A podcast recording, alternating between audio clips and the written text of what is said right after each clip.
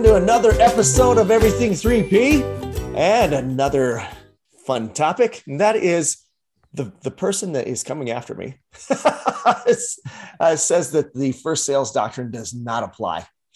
And we, we've got that a lot, right? The, the, the first sales doctrine will, will send a notice or a cease and desist, and they go, hey, I could, I could sell this perfectly because it's the first sales doctrine. So David, I'm just wondering, first of all, what is the first sales doctrine and why do people use that as a defense? And then third, why doesn't it apply in these well, circum- different circumstances? Yeah, Maurice, this is a great question. This is, I, I think, I think I get, um, you, you know, there's a lot of responses we get to a lot of the, the the documents we send out. I don't like to always use enforcement documents or cease and desist. It's a notice. It's a notice to to start a conversation to see if there's a level that we can amicably move forward, right? Um, but people like to say it's a demand or cease and desist letter. For, so right. For the sake of this call, that's what it is. Our favorite canned response we get back is that um, you can't do this. The first sale doctrine applies. I could sell this product. It's mine. You can go to H E double toothpicks, whatever it is. Okay. And go pound sand, as I always like to say. Well, so what the first sale doctrine is, this goes way back in the day. I'll, I might misquote a few things in here, but I had the privilege to work at a very, very large law firm for some time and some attorneys that are a lot smarter than I am. And I learned a lot. And what the first sale doctrine is, I think it goes back to the nineteen oh eight Sherman Act, and it basically allows, says if you acquire the product legitimately, you have the right to resell that product, okay? Um, so basically, it, it, the first sale doctrine or downstream commerce allows me to buy and sell. Now, a lot of times, people can't see me on the call right now, but I'm holding up a Starbucks cup, okay? Let's say I bought this Starbucks cup, it's a mug, and uh I don't like it and I want to resell it. That's kind of what the intent was. There was a level of intellectual property transferred to me when I bought this mug. I own this mug, it's mine. It has logos on it, whatever, but I want to go and resell it because it's just not for me. I have the right to go and resell that. That's really what it comes down to be. Because nobody back, you go back one hundred years, nobody really looked at it going, I'm going to get me seventeen pallets of this and sell it on a marketplace and have millions of customers. So the law hasn't changed too much since then. Now, fast forward to today. Very smart attorneys, smarter than me, that really look at this and go, okay, first sale doctrine does apply. However, you acquire the product legitimately, so let us know how you acquired the product. A lot of times they don't want to do that. They want to, they don't want, they're like, no, just trust me, I did. Okay, well, we don't know that, but let's say you did provide the information and it's a legitimate product and you acquired it through distribution. But you're unauthorized. You're not an authorized sales channel. You're not approved to be a reseller. The manufacturer now is in a position where it's like, okay, he acquired it legitimately, but he's not part of our authorized channel. So he has the right to sell the product. We agree with that. Mm-hmm. However, we can, as the manufacturer, at some level dictate into what fashion he sells that product. So for this instance, I'm going to talk about like a consumable product, okay? This will start making some sense to third-party sellers as we go through. So let's say it's a dietary supplement, right? Whether it's a, it's something you mix or something you take as a, as a supplement. Well, if you're an authorized reseller of that product, part of their reseller agreements, and I've written hundreds of these, part of these are going to be, there's a level of material handling, right? Maybe it has to be stored a certain way, shipped a certain way. Maybe it does have to be cold or not. Um, maybe it can't be in the sun. Uh, maybe it has a very short shelf, shelf life, so it could have expiration dates on that. What if it's an F D A-approved product, and because they're approved by F D A for the Food and Drug Administration, what if there's a recall or a product that they have to recall? If you're unauthorized, they can't initiate a recall because they don't know who you are. Mm-hmm. These are types of things that now you can say you have the right to resell it, but we can say in what fashion. So the courts have actually upheld this federally, that if, if you're unauthorized or not part of the authorized reseller network, you can sell your product, but you can't sell it as new because the benefits of that product are not transferred to you, like a warranty. And then the recall notices or the material handling. You, the manufacturer, cannot be held liable to stand behind a product that they don't know who you are, They don't know how you're handling the product. They don't know how you're shipping it. They don't know what claims you're making about that product, positive or negative. So the manufacturer does not have to stand behind it. So the courts have ruled, okay, sell it as used like new and put the caveat on that, that we're not authorized. We're not an authorized resell of this product. And then you can state it's still new, it's unopened, it hasn't expired, but it, it shifts that product over. So the manufacturer absolutely has the right to then enforce product being sold as new versus used. And I can see a, see a, a couple questions on, on your, uh, on your mind right now, Maurice, that you're going to ask, because, because third-party sellers ask us all the time. And it's very true. People don't always read Amazon's own terms and conditions and their own guidelines. And I would very much encourage them. And I, I had the privilege to work on the largest federal um, case in U S history as it pertains to some of this stuff, and had to testify to these. Amazon changes their terms and conditions and their selling categories um, quite frequently. But one thing that's been stay, stayed very steady over the last ten years is what new is. They very clearly state in their own terms and conditions and their categories that if you sell a product as new, it comes with the full manufacturer's warranty, okay?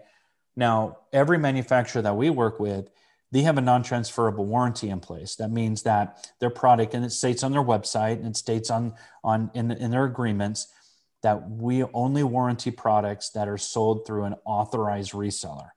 Now think about that. If you're not authorized and you're selling it as new on Amazon, no warranty applies, which now means you're not in compliance with Amazon as an unauthorized seller selling as new.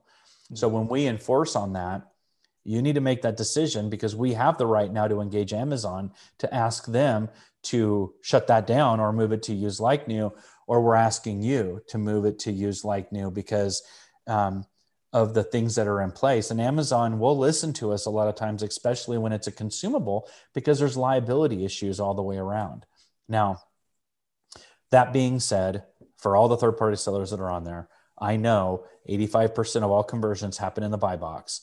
Buy box is only new. So when you move it to use like new, there's little issues that you're going to run into. I understand that. That goes to one of our other podcasts we did a while back, Maurice, where it's like, make sure the products you're acquiring and the products you buy, you have the most opportunity to sell that product at, legitimately at the right way. So if you get this and you're pushed, whether it's Amazon or we push you to use like new, where we have the rights to do that, and your conversions and sales go down, you have to then understand, well, that's not our fault. We're not the bad guy. You could have looked and seen that as well. Yeah, that makes a ton of sense. And it's it's it's great words of wisdom, because um, I remember when I first started this this game that um, that that first sales doctrine was it, it, it threw me for a loop too. I go, wait, what? Why can't I do that? But when you put it up to those guarantees, how it's handled, so on and so forth. There is a lot of, actually, it's it's meant to protect you as well as a third party. And I'm not just saying that to say that. I'm uh, looking at uh, what we've seen, especially in animal health as of late. Man, that's a big deal. Or or even makeup, man. that that little thing that went about that they the the teens put put the stuff that was on their face and they started breaking out. Turned out that the base was some kind of animal feces or something like that, right? It's well, like... it's even Maurice too. I worked with one of the largest battery manufacturers in the country. And um, I didn't, sometimes you take some of this for granted, right? Yeah. Batteries, you know, just take the, the a pallet of triple A batteries. If that sits in a hot warehouse with a lot of humidity for three months before it gets moved out, yeah. you just killed the, the, the life expectancy and dramatically reduced the effectiveness of those batteries. Yeah. It says in their agreements, stored in a cool, dry place, not in the sun. It needs to travel a certain way. Well, mm. why, why does the manufacturer force to stand behind full warranty for all their products when it was not actually handled or stored in, in the way that they're recommending it? So you got millions of batteries out there that have thirty percent capacity that the manufacturer then has to replace because somebody acquired the product out of Jamaica yeah. and and got it back in the United States. And now they're sitting here with upset customers. So that's that consumer confidence issues that happen. And, and people don't look at it that way. They just think it, I bought a shoe, who cares? I'm going to sell a shoe. Right. Yeah, it's a shoe. I get it. Right. But what if it's something that actually the warranty really needs is important? The recalls are there, the health and hazard are there.